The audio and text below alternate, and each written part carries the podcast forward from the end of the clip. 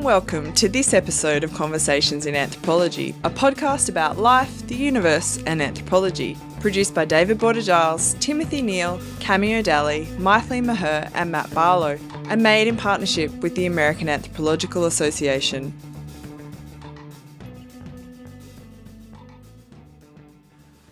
This month, we decided to do things a little differently. With the onset of the COVID 19 pandemic, the ways in which we ideally recorded episodes, face to face, was no longer tenable. We also wanted to reach out to some anthropologists who have experience in doing research during a crisis, as well as some anthropologists who have experience with digital ethnography. The result is four shorter episodes that we will release each Tuesday during the month of May. The first conversation is between Tim and Adia Benton, Associate Professor of Anthropology at Northwestern University. Adia is a cultural anthropologist with interests in global health, biomedicine, development and humanitarianism, and professional sports. She is interested in understanding the political, economic, and historical factors shaping how care is provided in complex humanitarian emergencies and in longer term development projects, like those for health. Her first book, HIV Exceptionalism Development Through Disease in Sierra Leone, published by the University of Minnesota Press in 2015, and which also won the Rachel Carson Book Prize from the Society for the Social Studies of Science in 2017, explores the treatment of AIDS as an exceptional disease and the recognition and care that this takes away from other diseases in public health challenges in poor countries. She also has two books forthcoming the first one, tentatively titled Cutting Cures, focuses on the global movement to improve access to quality surgical care in poor countries, using it as a case study for describing and understanding ideological formations in global public health. The second is a short book about remote anthropology during acute crises like the 2013 to 2015 West African Ebola outbreak. This great conversation orbits around the relevance of anthropology during a global crisis. Is anthropology an essential service? Listen on to this conversation between Timothy Neale and Adia Benton to find out.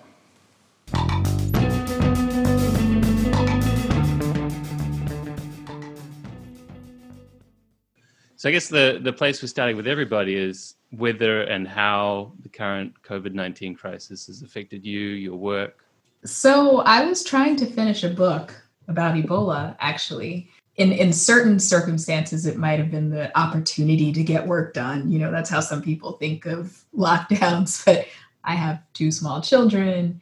Um, so whatever is going on means I'm actually doing a lot more for them. You know, it, it obviously would shape any kind of follow up work that I was planning to do.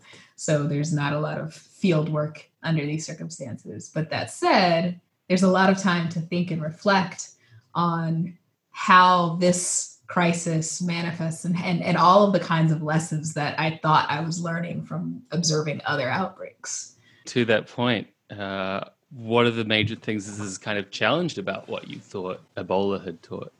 So I, I wonder if it's challenged except for, or as much as um, coming to terms with the fact that the US is ill equipped to handle crises, health crises in particular, that require, I think, a lot of mobilizing a lot of resources. And I don't mean just financial, like economic resources, but but human resources. Like, you know, one of the things that I'm used to as a person who's worked in lots of places in Africa and in, in Southeast Asia is that you can mobilize people um, and you can mobilize people fairly quickly to be able to send people out to do health education like mm-hmm. mass you know scale up something else um, school shut down actually pretty quickly and you know there are all of these things that seem manageable under in crisis so i guess to some extent what i'm seeing is vast deep socialization to scarcity of human resources for crises. That's the first thing. So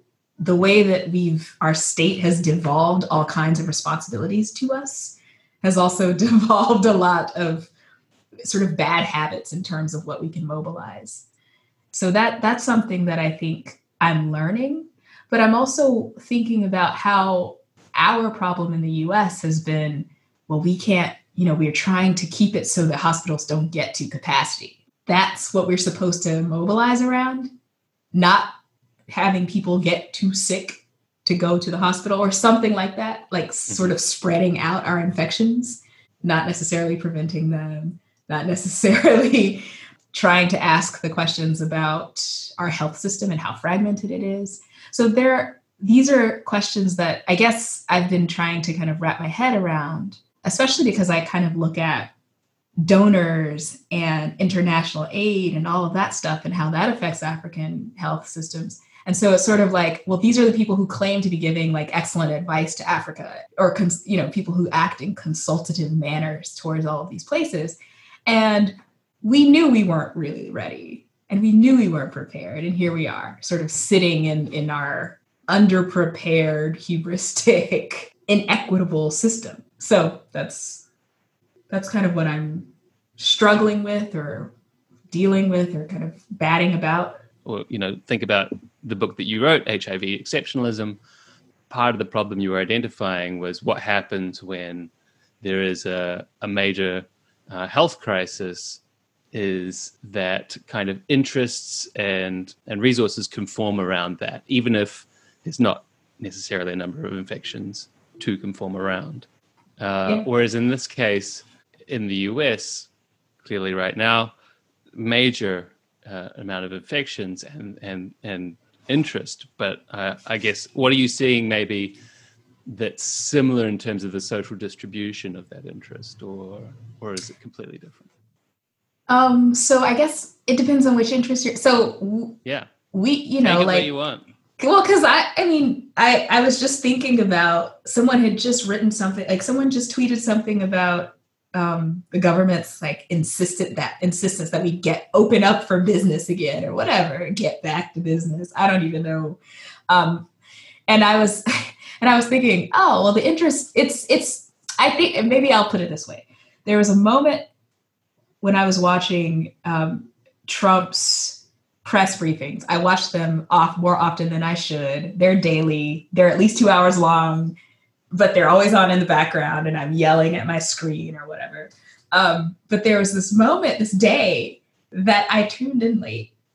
And, you know, people were tweeting like, oh, the My Pillow guy is on the press briefing. And I was like, that can't be. Like, why would the guy from the My do you know what My Pillow is? no. like, ex- exactly, right? But My Pillow, not My Pillow, but the company, My Pillow is this um it's a guy he sells pillows. And and it's it's sort of like your late night commercial you know late night ad that comes on and the guy's like basically hawking pillows these like special pillows that make you sleep well. But this guy also is known for having been um, terribly addicted to crack cocaine at some point. And sort of and his story is that he um, i think he became a born again Christian and somehow kicked his addiction and now also does so he does my pillow but he also does some stuff on like addiction. And so anyway this guy obviously has a lot of money and somehow he is on stage like on the platform with the president. And he's part of this deal to i guess he's supposed his company is going to be fielding phone calls or hand, doing like a call center or whatever. Because i was trying to figure out why would the my pillow guy ever be on this? And then they sort of introduce honeywell and all of these other companies head company heads to talk about how they were going to help respond to this crisis. And that that to me is sort of like that encapsulates at least or at least is sort of a microcosm of, of, of the current administration's overt um, submission to or subordination subordination to capital, right? Like it's not that no, you know, that he's the first U.S. president to be, uh, you know, raging capitalist, right? But he's certainly the one to kind of say, this is we're going to put our our energies into our efforts into we're going to enrich um, other our U.S. companies. These are our heroes here. These are the people that that matter. These are the the entities that matter. so there's that piece so like and and so oh, when are we going to be open for business again when is Amer- america's just one business one you know one that's what it is and the rest of us are just sort of workers making it move along we're just cogs in that wheel or those set of wheels um, and so i would say that's those are the interests that seem to mobilize or at least um, structure this response, at least um, when it's articulated by Trump. So, which isn't, and so I guess if I were to draw this in relation to other connections there or into other or previous outbreaks that I've looked at or epidemics that I've looked at, um, Ebola has a similar, Ebola had similar logic. So, while there were obviously leaders who were very much concerned with um, keeping the numbers down, preventing death, and so on, a lot of that was in service of capital. So, oh no, flights are no longer coming in and out of Sierra Leone. Well, except for one, the Belgian one that still is moving diamonds in and out of the country. Um, and also needed goods and health workers, of course. Um, so, and then the ports were closed or open or, you know, whatever it was, there were a lot of different um, and then there's so we had vaccines that had been developed 20 years before suddenly um, testable um, suddenly purchased by larger companies and mass and scaled up uh, drugs right so there's like mm-hmm. you know there's like the sort of nitty gritty political side of how do you mobilize the resources to actually do the do the work of keeping keeping infections down treating people burying the dead, you know, shaping health education messages and so on. But there's also this other political business of make of ensuring the circulation of capital. And that's that's just sort of like part of international health regulations. That's part of international health's um, primary balancing act. How do you make sure that capital continues to flow and move while also reducing the likelihood that people are going to get sick and die. You you wrote an article in 2017 called Ebola at a Distance, and in that you address how things like uh, the Ebola outbreak are kind of you call them diagnostic events. So mm-hmm. they provide some kind of diagnostic of uh, many things, but including the state of anthropology, what we think anthropology is for. So one thing I've noticed is people beginning to reframe their research as essential, for example, because institutional regimes of value at this point are saying, well, the only research that can continue is essential research. So this kind of calls upon anthropologists and others to reframe themselves as essential. Are there other things you've noticed in terms of this as a diagnostic event for where anthropology is? Yeah, so I actually I like this essential work thing because I, I had been thinking about you know in my own life like who who constitutes an essential part of this now right so hmm. the babysitter the grocery store I, clerk yeah i saw a, a news story about uh, a guy who services printers as being he's uh, been yeah. he's a, he's officially an essential service because he services the printers for essential service people. Which you know at some point yeah like everybody has some kind of essential the mo- actually most of us do not. We've, we've learned that most of us do not. The only essential function we serve is to keep the economy going. Um, we have all of this even our funding infrastructure now um, so the nih the nsf all of those funding institutions are saying oh anthropology you're fine if you can come up with an essential project one of my graduate students that I work with um, tried to put me in as a PI for this project, and it was really fascinating. I said, you know, I think even though this is a rapid grant, I have a feeling they're going to have the same question that they always have, which is, how is this advancing anthropological theory? And I was, you know, and, I, and of course that was their complaint when they got it, you know, and she she had written it as if um, we were going to to actually look at what constitutes essential work. Um, who are the frontline people? So we would talk to grocery workers and clinicians, and you know, her work looks at the intensive care unit in um, Argentina, and so she was saying, you know, let's talk about, you know, we keep hearing people talk about ventilators, but we have never talked about the fact that you actually have to know how to work one to be able to, for them to be useful. And if you don't have personnel who run the ventilators, you don't really have you're you're only halfway there essentially, right? And so these were her questions, but these are not theoretically interesting to the program officers who say, "Oh, we've gotten so many competitive applications." And I was like, "Really? Like what could people possibly have to say right now?" Like that's so anthropologically interesting. That said, um, you know, I I just, I totally, anybody who gets an NSF rapid grant in anthropology right now, just if they hear this, they're going to be like, I'm totally here. I'm totally amazing. I have great ideas. We're but really on no. your theorizing, people. I'm not sure what I was going to do with that. Oh, it that's a that's a trauma article. That's like an article that has a story that mm-hmm. I I often think about in these times um, because it is a critique of anthropology, or at least the anthropologists who were trying to, to, to motivate a response around this. And it was actually the first set of reviews were angry for reasons I'm still not 100%. Well, I know why, but 100% sure about. And even the day, like up until the day before I like signed off on the proofs can I say this? Because I feel like, is, is it supposed to be like confidential? I don't even know.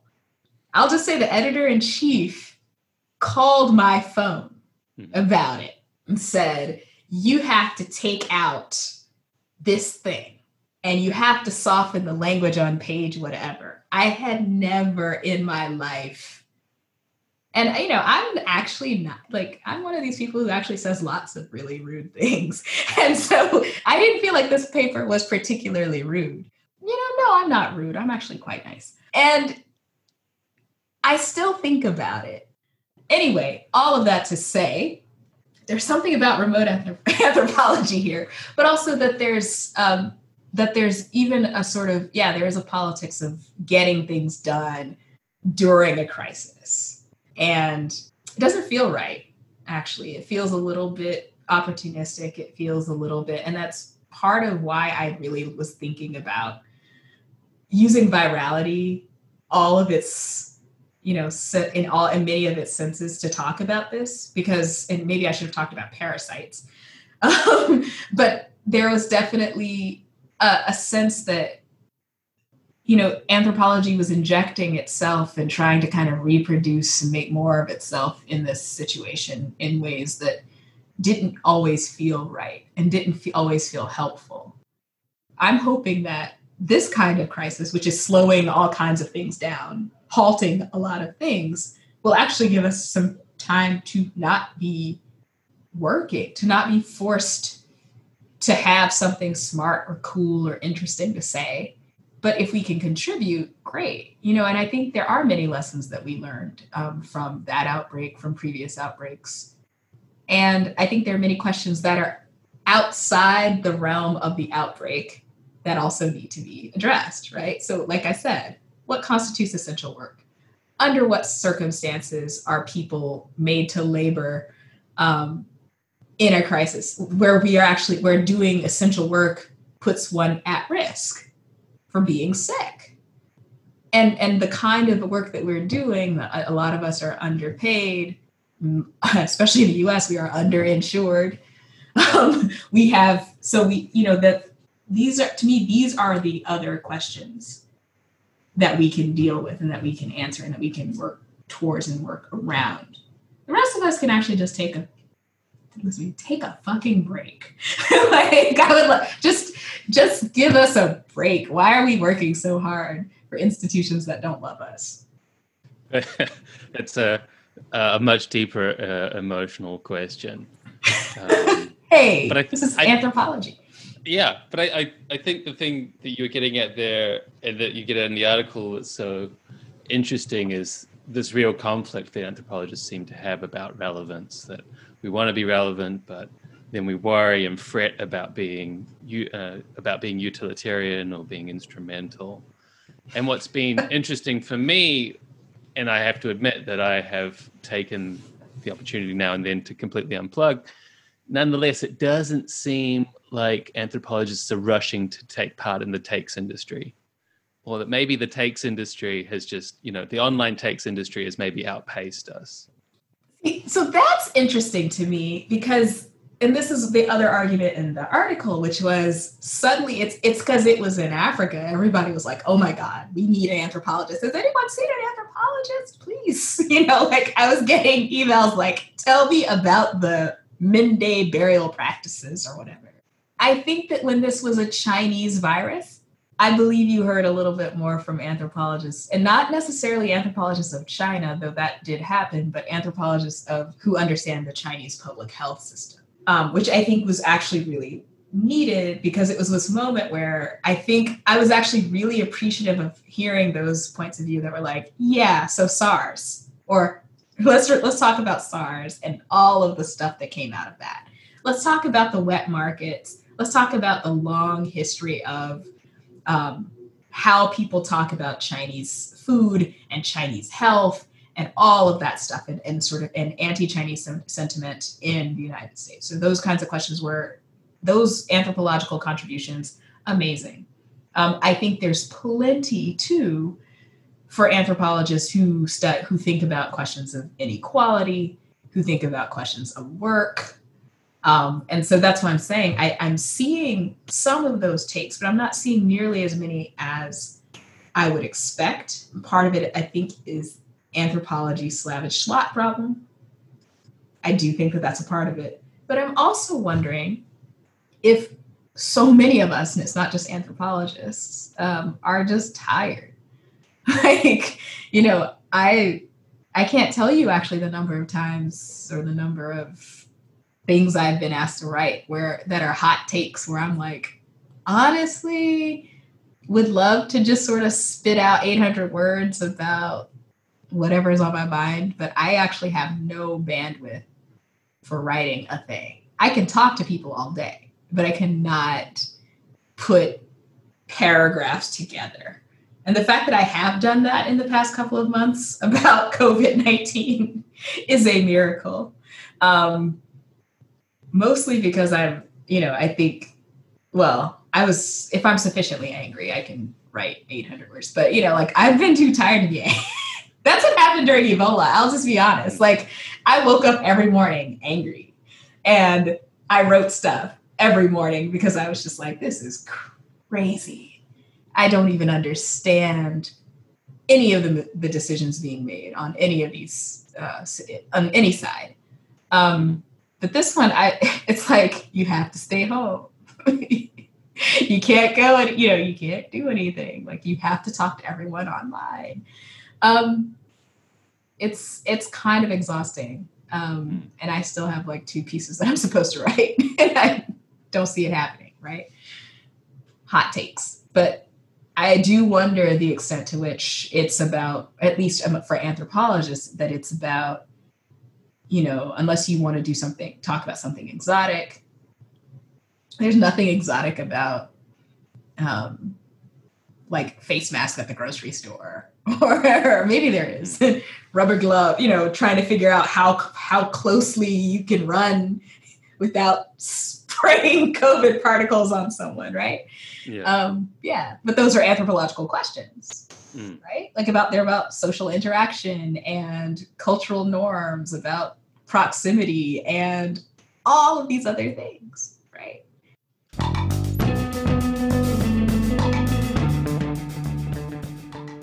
You've been listening to another episode of Conversations in Anthropology, a podcast about life, the universe, and anthropology. This podcast is produced by David Boarder Giles, Timothy Neale, Cameo Dalley, Mythily Meher, and Matt Barlow, and made in partnership with the American Anthropological Association. To learn more about this podcast, find us on Twitter. We're at AnthroConvo, and don't forget to rate and review us on your chosen podcasting platform.